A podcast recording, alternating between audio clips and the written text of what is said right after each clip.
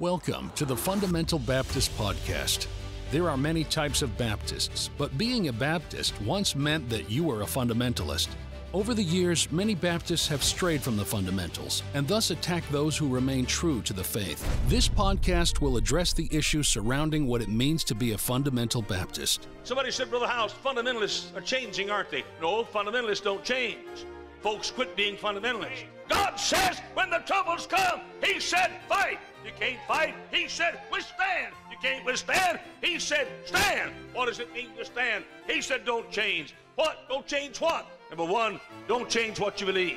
Here we will reason concerning the scriptures about the doctrines we hold dear. We believe in souls being saved, lives being changed, and Bible doctrines being strengthened by the Word of God. We believe in the local church, soul winning, missions, and everything taught in the King James Bible. I thank God tonight for this wonderful Bible. You know, I, I thank God it's a perfect book, and I, I love the Bible. Doesn't need any addition, no correction, nothing taken from it. Thank God tonight for the Holy Bible.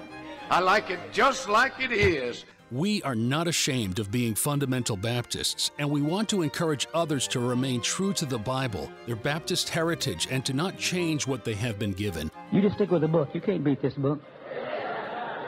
Why does every generation feel that we got to change it just a little bit because our daddy did it like this and our granddaddy did it like that, and let's change it just a little bit? You change it, and things that are different are not the same. The same commit thou to faithful men.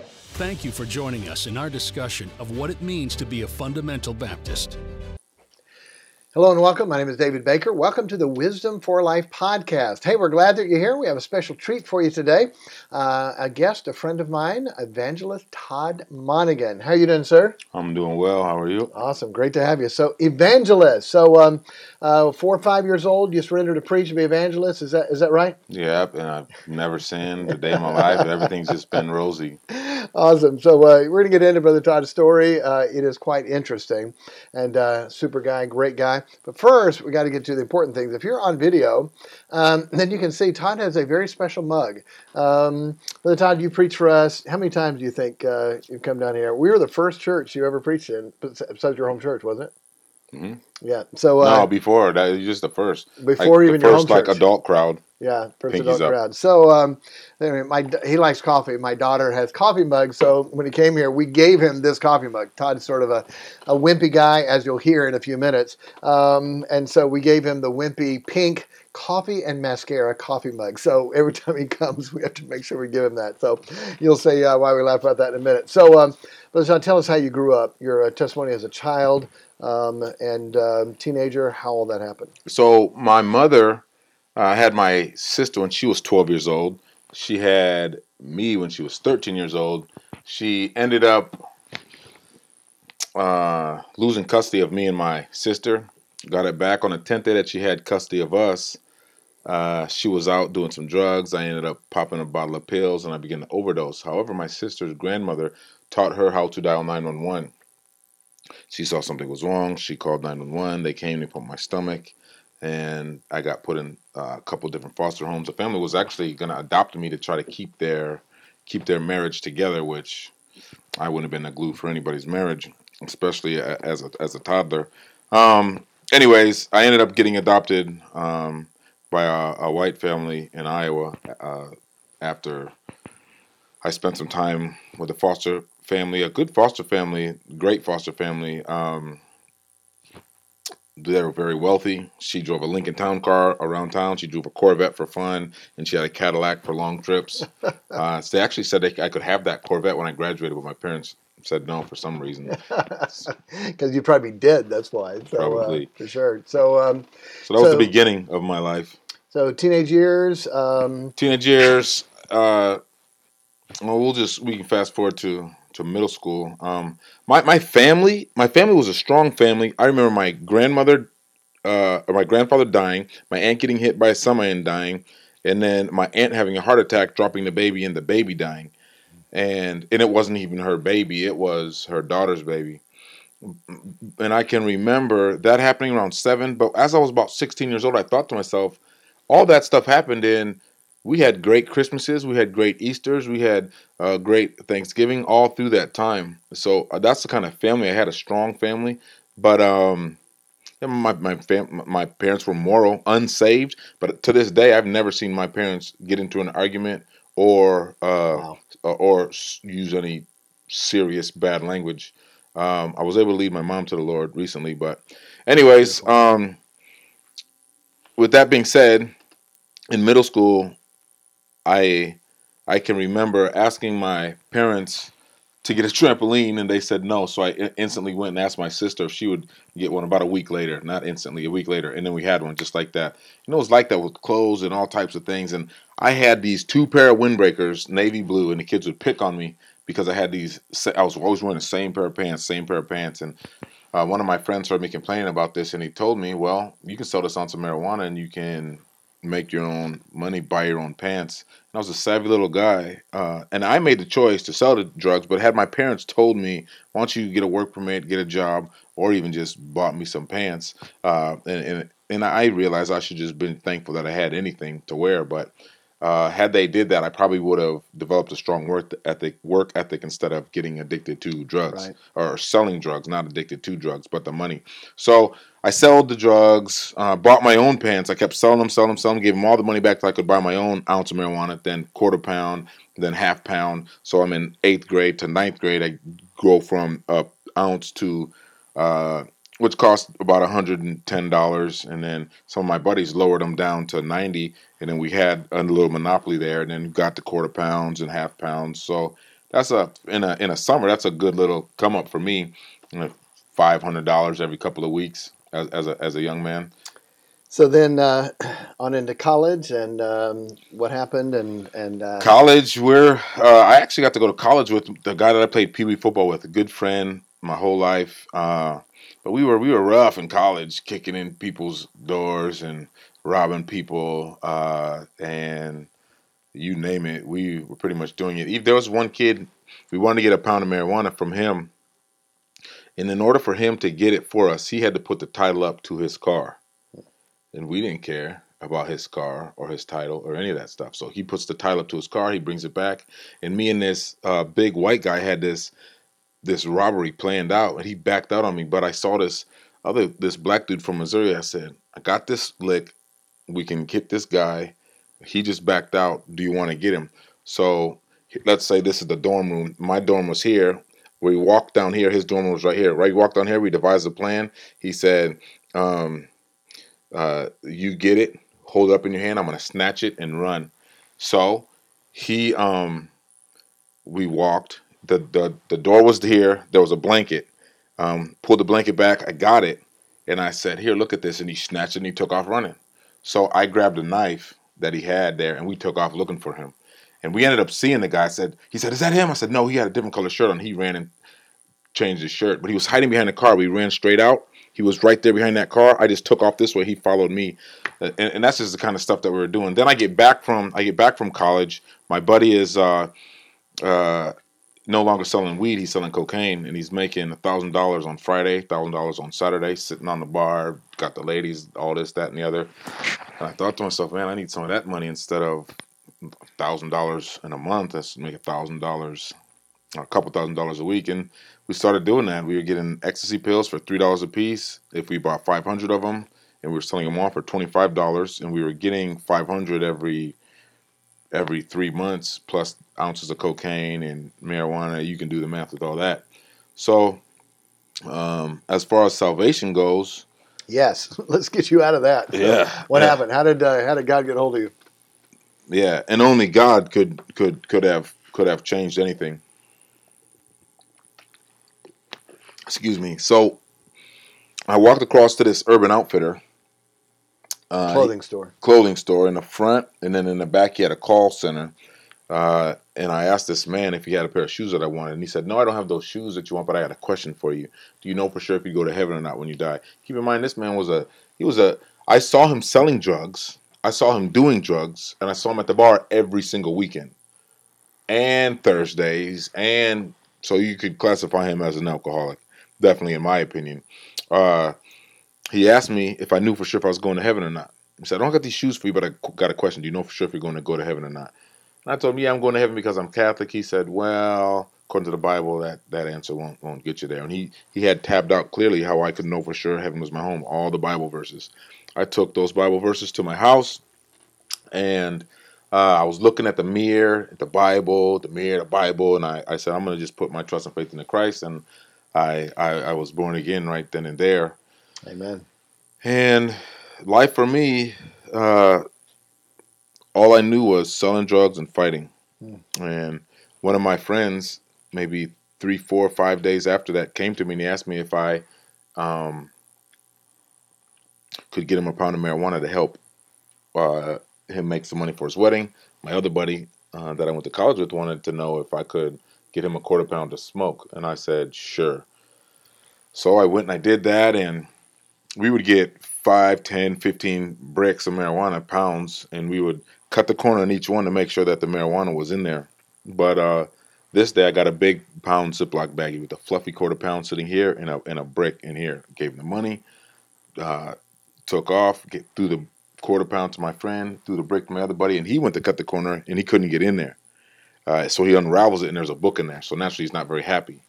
And the book that the man used to deceive us was entitled "A Hope for Each Day" by Billy Graham, and I figured, well, I didn't have a clue who Billy Graham was. I'm not a, I'm not a Billy Graham guy, but um, I read the book, and in chapter number one says it pleases God for you to put your trust and faith in Him. I don't remember anything else about the book, but I remember that, and I remember telling God, "Okay, I'm going to do that, but you're going to have to do something for me." The next day, I walked across the street to the Urban Outfitter. Uh, again, uh, and I had been trying to read this Bible, but I couldn't comprehend so good. Learning disabilities, mom doing drugs, this, that, and the other. And I said, You can have this Bible back. I can't understand it. He said, Well, have you prayed about it? So I did that. And then the next day, I'm reading the Bible, I'm comprehending. If you can't read and you pray, and the next day you're reading, that's a miracle. that's the first thing that God did in my life. I hadn't even I didn't even see that though. The first thing that I saw God do in my life was um uh I, I was that man, he would let us go to church, or he would pay us if we'd get a, couple hours of overtime if we would go to church on Wednesdays. Um, the drug dealer and drug using alcoholic, mind you, and we have a lot of rock solid Baptists out there that um, live a good, healthy, clean life, but don't lead anybody to the Lord. Yep. Um, uh, side note. By the way, on a side note, that guy did uh, end up getting uh, rid of uh, alcohol and drugs and things in his life. So uh, absolutely, he's now a good friend, and and uh, he'll be coming down tomorrow to work with us what we're doing here. So we'll talk about that in a minute. Go ahead. Yeah, that'll be that'll definitely be a pleasure and good to see him. Anticipating that. Um, so uh, the the next thing that I saw God really do, and then I guess we could close with this. I, I was coming to uh, as far as this portion, I, I was coming to coming home from Iowa or coming home to Iowa from Wisconsin, and the police pulled us over and said this verbiage was just it just blew my mind. They said we were weaving in out of traffic, passing 40 ounces of malt liquor. I'm like, that's come on, malt liquor, really? And you just want to pull us over and, and, and smoking cannabis. And I got a DWB driving while black because we had no liquor, we had no cannabis, we had no alcohol in the car. But what I did have was a warrant for failure to appear, so I had to go to jail for 30 days. And uh, as I got there, you know, I had been going to church. So that Sunday I went to church. There was only one person in the church. We had a big flat screen, and that's where they had church and all that stuff.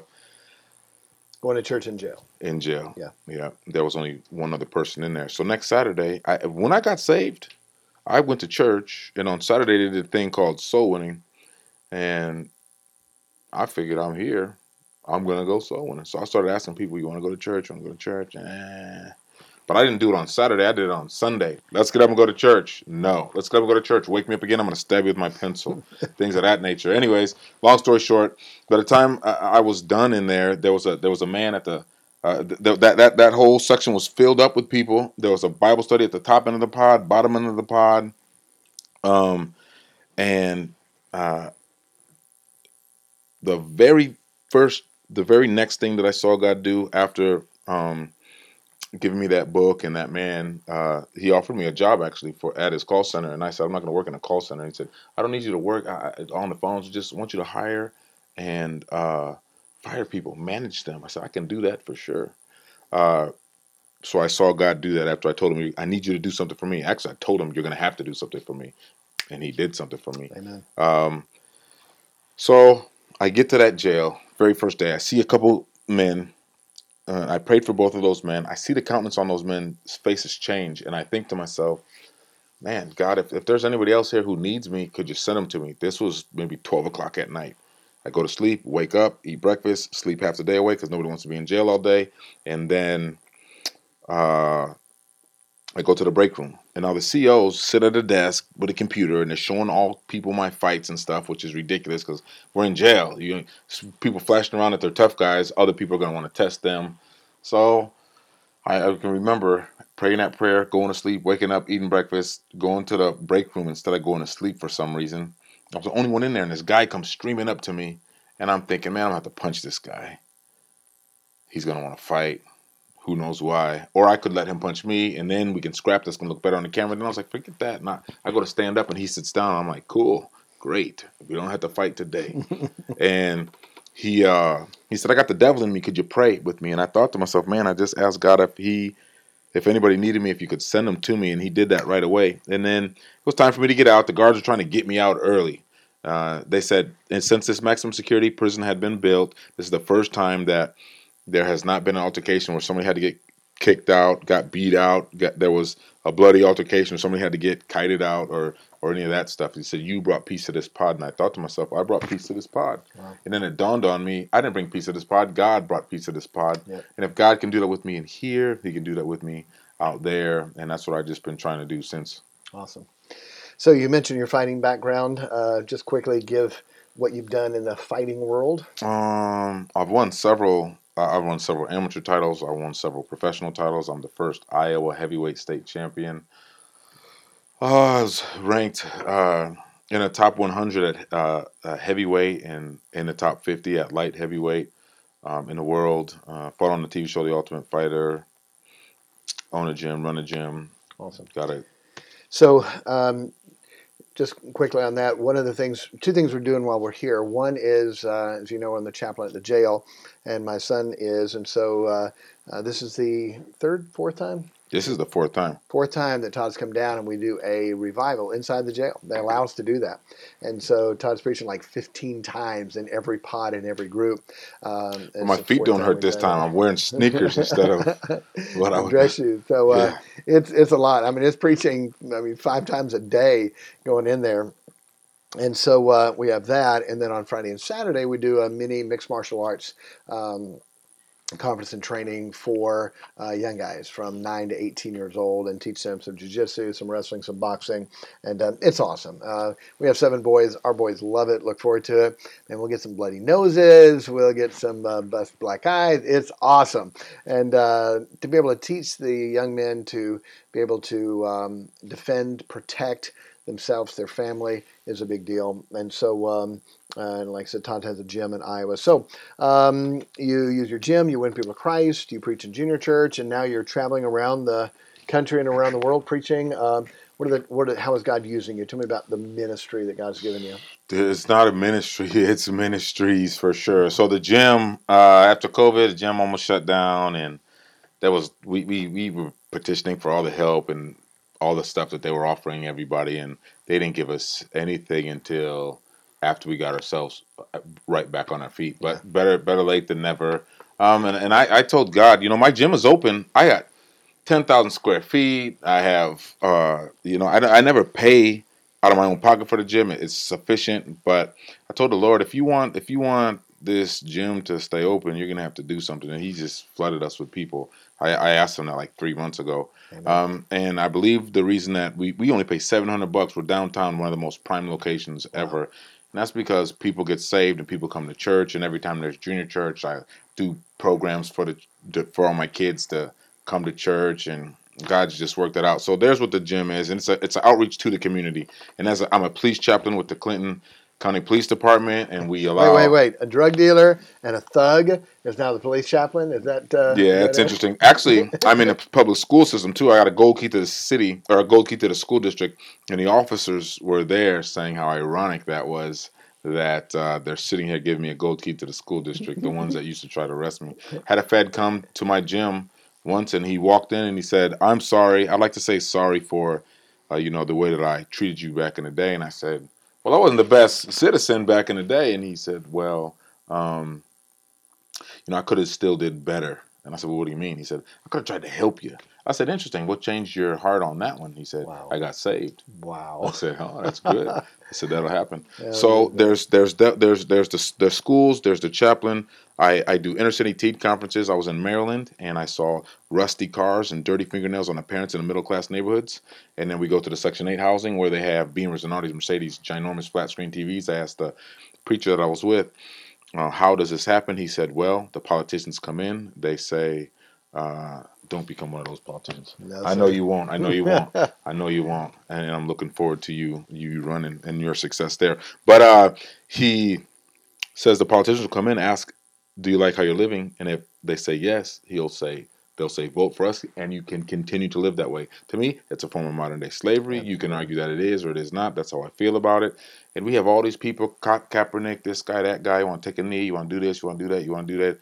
Uh, uh, let's do something with some substance. So, so what I chose to do is start inner city teen conferences where we try to combat the entitlement, where we try to combat the, um, you know, using babies to pay for your lifestyle, yada yada yada. Inner city teen conferences. We do mixed martial arts camps, as you mentioned. Strong emphasis on men being men, dealing with the cards they've been dealt, still being productive members of society.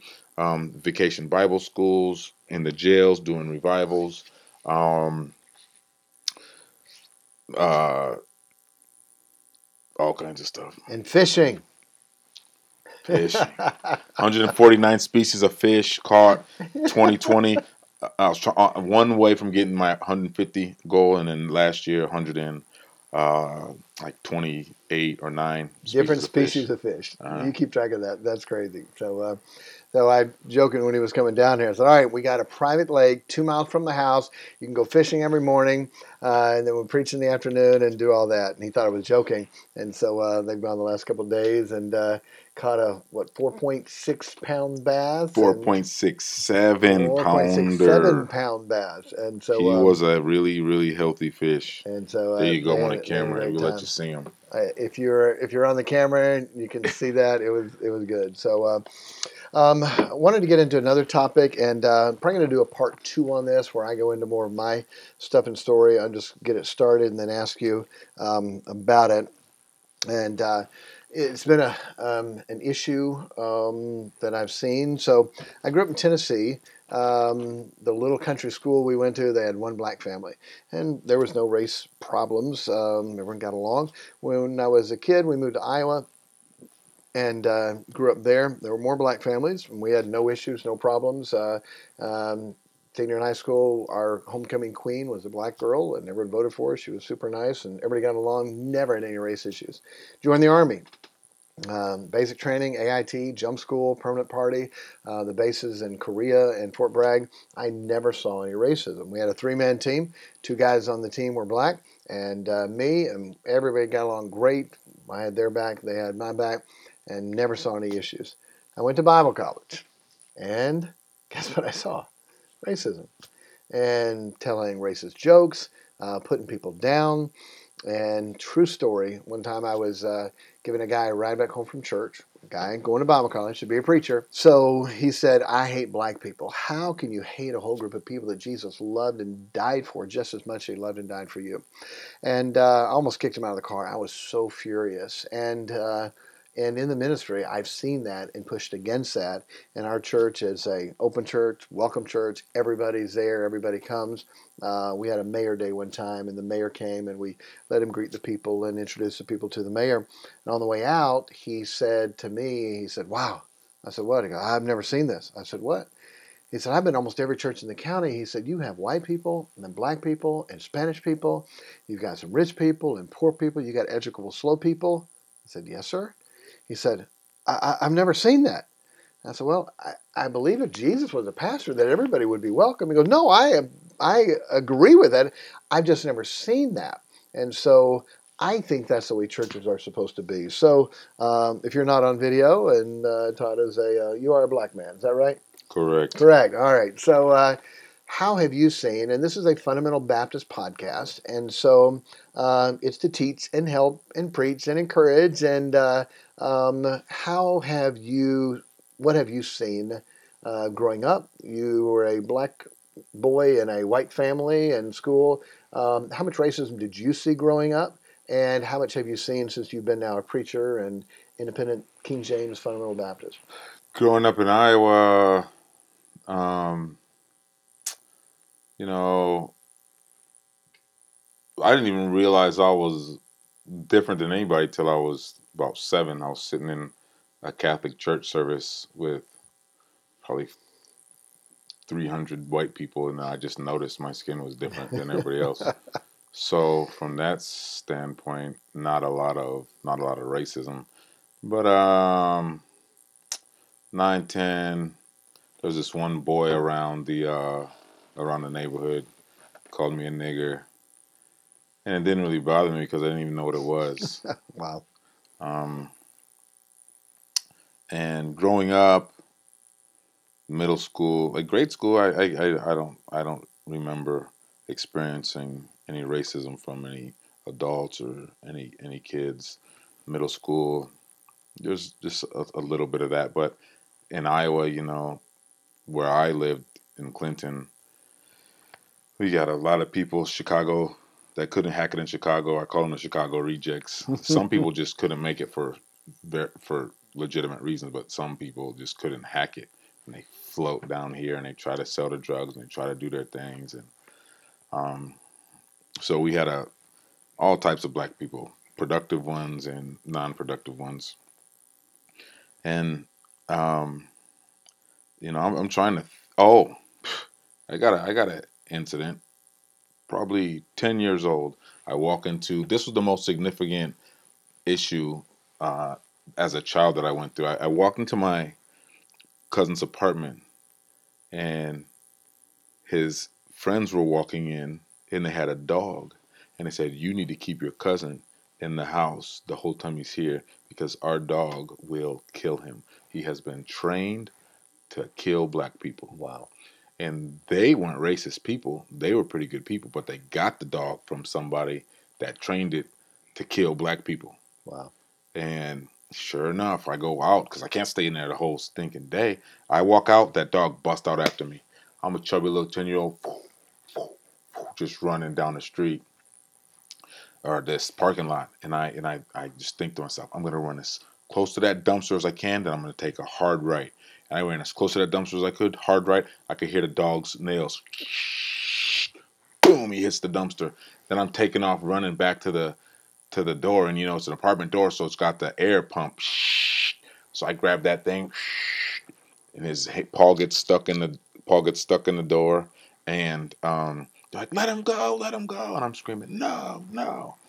And you know, I I, I never thought like I never thought about hating white people or anything after that. Yeah. And uh, it, it, when I really felt like like those black pressures, if you will, it was, it was like being a, a teenager. I didn't hang out with the best people, but I definitely felt profiled for um, not only being black, but I was a skateboarder. I can remember my one of my teachers. Um, uh, he was a he was our football coach. Said you need to start hanging out with some taller people, or you're not going to play football for me. So what do you mean? He said all those skateboarders.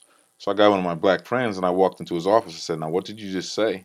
Uh, uh, and he said the same thing. So then I walked into the principal's office. I was like, "Is a principal in here?" They're like, "Yeah." You need to wait a minute. I didn't wait for nothing. I walked into the principal's office. So here I'm not playing football for you. This is after I just had a thousand yard uh, season as a sophomore. And he was like, "Who said that?" And I told him, and, and at, they ended up firing him. That was that was the last straw. But I was a black kid that rode around on skateboards and yada yada yada.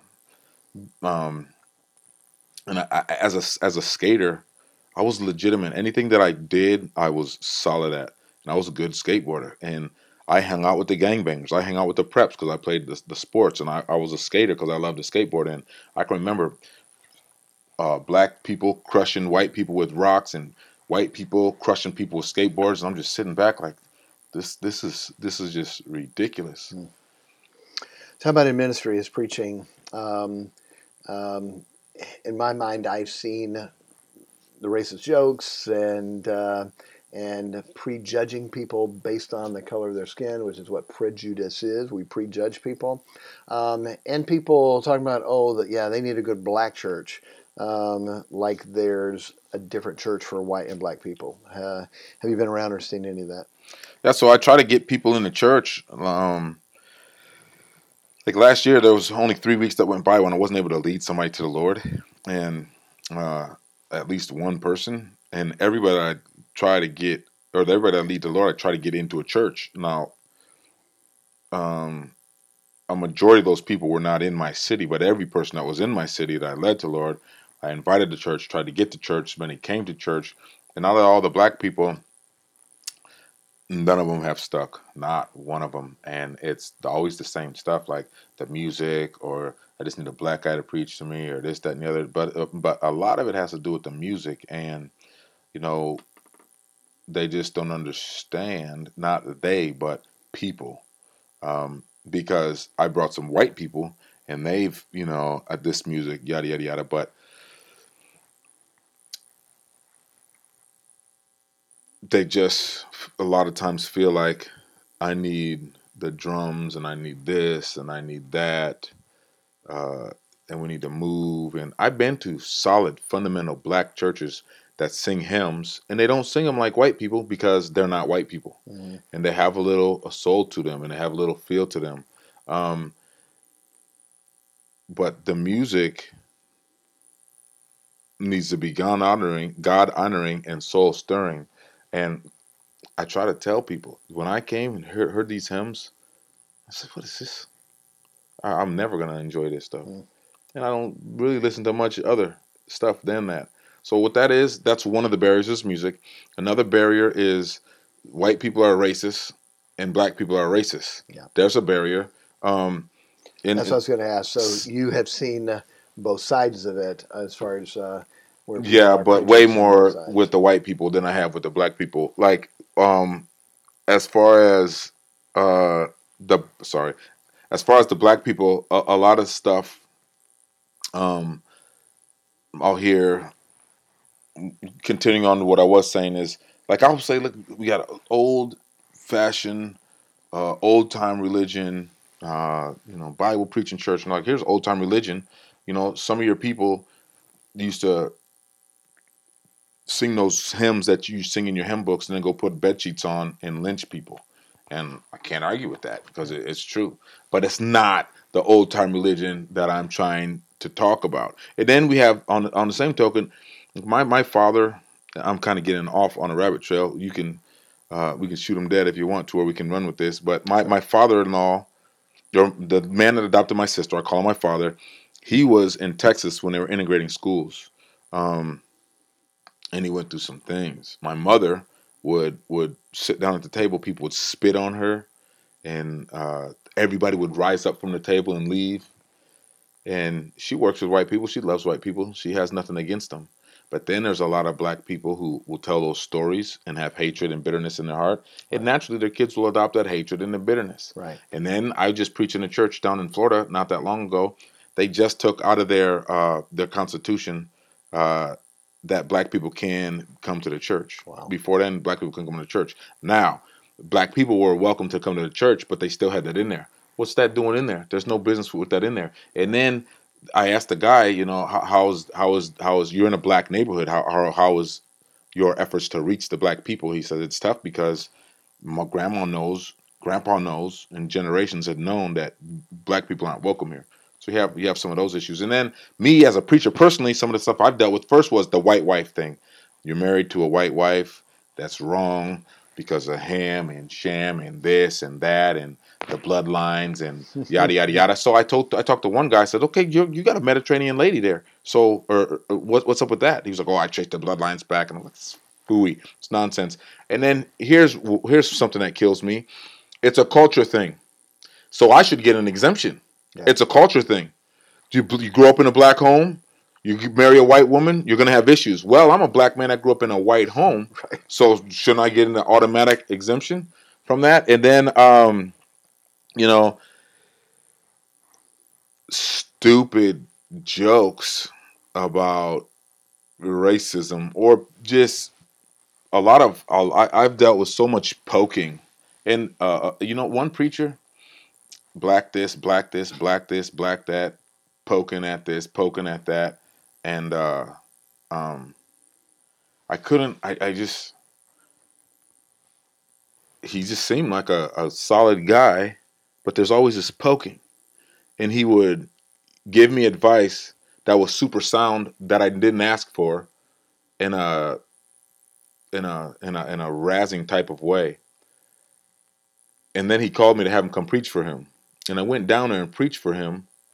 And I've never to this day had anybody treat me better than than he did. And he's an older man, he's 70 plus. Hmm. So I'm in I'm down in Texas in a place that's been racist since racist since racist. And he, I'm in his office and he's like, Oh, yeah, I had a I had the first black couple that came to my church.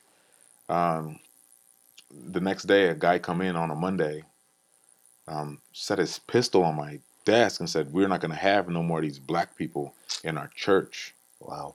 And he set the gun, and he and he turned the gun towards him and said, "Well, if you're going to use that gun, you can use that gun because we're going to have black people in, in in our church." So, you know, that's like that's mixed for me. Right. Like, what what are we doing here? Like, what is that? Um, and then I've been in I've been in this so many heard so many just stupid jokes. But what really kills me is, um, oh, I was at a large camp.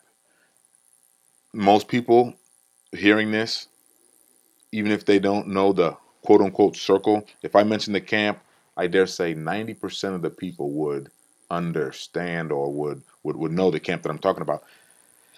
And before it's time to go to sleep, um, uh, they're having a, a little devotion with the kids, and the guy gets up. Guy that's had me preach several times for him gets up and he just goes on and on and on about how um, it's wrong for black people to marry white people. And afterwards, he said this I know they'll never have me, they, they weren't happy with him. And he said, I know you guys are never going to have me preach here, but it needed to be said. Well, it's always amazing to me someone can say that, and your Bible verse is what? You know, what's the Bible verse for this? Um, if the Bible is our authority in all matters of faith and practice, then what's your Bible verse for it? Because it's not there. And when you see that Moses married an Ethiopian woman and uh, then they criticized her, uh, Miriam criticized what happened. Who did God judge? not Moses, uh, Judge Miriam with leprosy, leprosy, and she had to go to Moses to even be healed by that. So it's amazing people's uh, prejudice or stereotypes when um, I wish, as Christians, we would talk about how many races there are. Um, one, one race. It's called the human race the human race. There's one race. There's different tribes, different nationalities, different colors, different peoples, different yeah. families, all that. Um, but there's one race, the human race, and uh, and I think in our churches. There's a lot we need to do. So we're going to end this uh, uh, for time, but I want to. Let me ask, say this. Let me oh, say this. A lot of those people that felt that way, a lot of those people that were harsh to me at the beginning, I believe, I believe God put me in their path because now a lot of those people have different opinions and a lot of those people are are dear friends to me yeah. and i'll definitely say this um, there's far more i see far more uh, people that love people than than people that are racist the problem is the people that have the issues uh, they preach that stuff and people soak it up they don't take any time to dig into the Bible and say, where is this at? Right. They take this verse out of context, or they take uh, they take what he, they say as sound doctrine, sound Bible doctrine. Yeah. And we're going to have another uh, episode on this. I'm going to go into a lot of the Bible teaching on this, but I want to ask you two things before than anything else that you have. So, one is, uh, is it getting better or worse from what you see in our churches and then in our country? And then number two, what's the answer? What's the answer to racism? Uh, is is it getting better or worse in our churches? And then ask me that next question. In our churches, um, uh, here's here's why I think it's getting worse. Like younger generations are getting fed up, and they're like, "What is this? Like these guys have been preaching this, but this is trash." And then we start new fundamental Baptists, and then the teenagers go to no church or they go to non-denominational churches. Mm-hmm. So in that aspect, it's it's getting worse, and we're already plagued with young men that don't want to yield to the call to preach, don't want to work, don't want to do nothing, and then they see that nonsense and like, why don't why do I want to be why do I want to be part of that? Like they have like Right. what it's cool to be black. One of the, the, the it doesn't matter what anybody says. The most influential people on the planet are black people. We dr- dress this way. We wear these Yep. kind of clothes. We Yep. drive these kind of cars, and that's what people do. So when you're bashing people that they look up to, um, whether it's for right or wrong, um, that that that's a hindrance. And to any black people listening, we need to we need to make sure that we're setting trends for Jesus, Amen, instead of the world. Amen. S- s- Good. Um, but you know, I don't. I don't. Here's here's why I feel it's getting better. Um, because a lot of those old men that preach that nonsense are fading off the scene. Yeah. But with a lot of those old men fading off the scene, a lot of their good, solid standards and um, uh, the solid stuff that they're preaching are fading off as well. Yeah. That's rough. So what's the answer? What's the answer? Oh, the world. You said is it in the okay, world? is the world is it getting worse uh, in the world? It's getting um well here's here's here's I, I don't even know how to answer that because we have a bunch of black people that run around screaming um uh black lives matter when and black lives do matter. People say um all lives matter is a protest to black lives matter and i'm not against that. I i i i, I don't i don't disagree with that. But what i do disagree with is um the people the black people that stick up for an organization ran by white people that is not for black people Yeah. that's for tearing black people down and or or definitely not building them up Right. do a little stinking research amen Yep. it's like when obama got voted in i was happy that there was a black president but i was perplexed because um young jeezy and all these rappers get on vote for obama uh, and people go and vote for him because of a rapper told them to instead of watching a debate like what what what are we really doing here? Um and you know we we we as black people we've tried to do things like whether you like taking a knee or not i think since we live in a country where you can take a knee you should stand. That's just just simple as that. Try to take a knee or try to bash your president or try to do that in another country. It's off with your head. So since we live in a country where you can take a knee if you want to take a knee stand. But um uh like colin colin kaepernick and all them dudes like realistically taking a knee is, is not where it's at. You got this money you got this platform Yeah. get into a branch uh, do something serious with your money and your power and your effort. So we have that and then we have like a guy walks in and orders a black coffee in oregon or somewhere and they got they, they flipped out on him. It's it's that, that it's not it's not you're not woke if you call it black coffee. It's i forget what they call Wow. it um and what is this? So it's not even it's not even worse it's definitely worse and it's not because of this black white issue like white supremacy yada yada yada. There is all that stuff but like people just taking stuff out of context is just like there's just it's a storm. It seems like, like I said, when I grew up, and even when you grew up, you know, I'm a white guy, so obviously I didn't, I wasn't a part of any, you know, person being racist to me. I didn't see it. I'm sure someone who's black growing up with it did because they had that.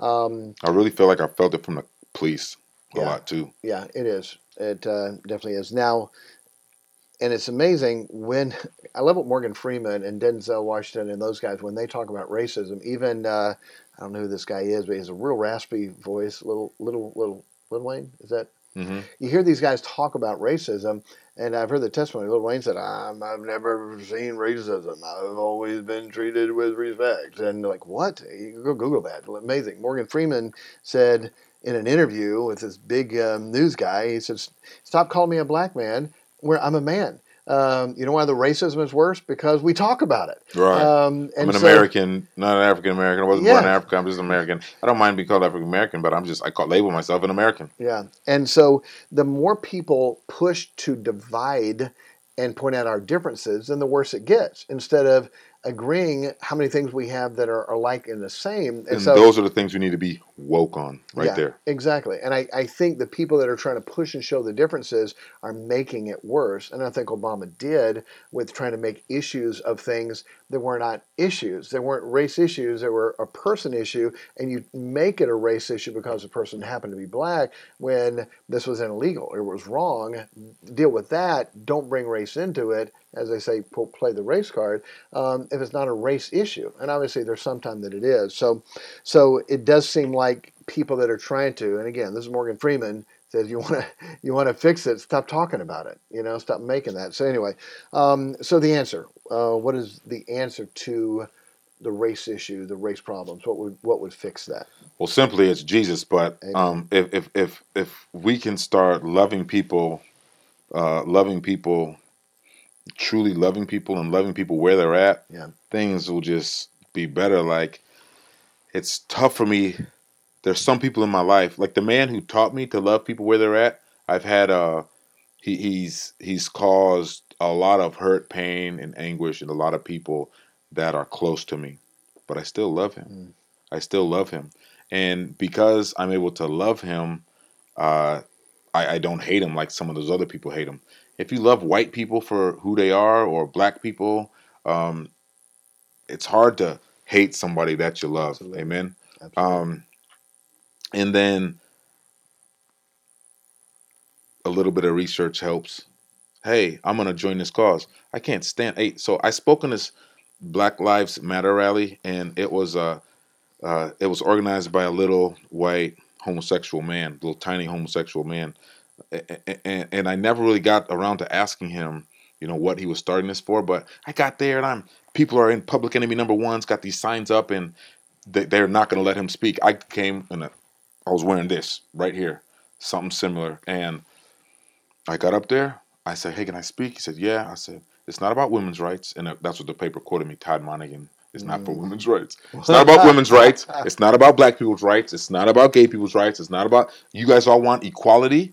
You guys want everybody to have a good life. Then stop trying to promote your agendas over everybody's agendas. If you want to, if you're about this love, then then love everybody. I'm a fundamental Baptist preacher. I love gay people. And people think, oh, he's, he hates gay people. He hates this. He hates that. I'm not. I love people Right. because I want to help people. Amen. Amen. So definitely, definitely love. Definitely doing a little bit of research. Hey, I'm for this. I see the white girl in my church walk around with this Black Lives Matter church shirt. She goes, You don't know nothing about this. What are you talking about? What are you? What are you? What are you doing here? Why do you? Why do you? Why do you rep that? Why do you rep that?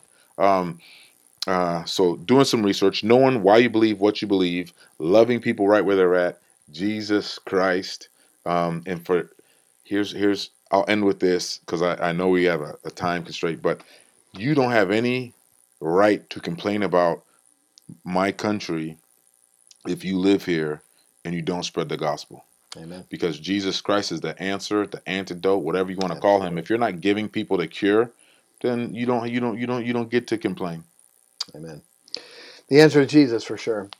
So I'll tell more of my story and things we've done and gone against it. But uh, Brother Todd's preaching for us, and I thought, boy, it'd be great to have you on, talk about life background ministry, but also to talk about this race issue and see if we can help some. So, if someone would like to connect with Todd Monaghan, have you in to preach, uh, do uh, camp, school, service, whatever, uh, how can they follow you and how can they connect with you? MMA ministry at gmail.com. Todd, the letter N, Megan, Monaghan, M O N A G H A N on Facebook or Iowa Top, Iowa underscore top team, uh, mixed martial arts, Todd Monaghan on Instagram.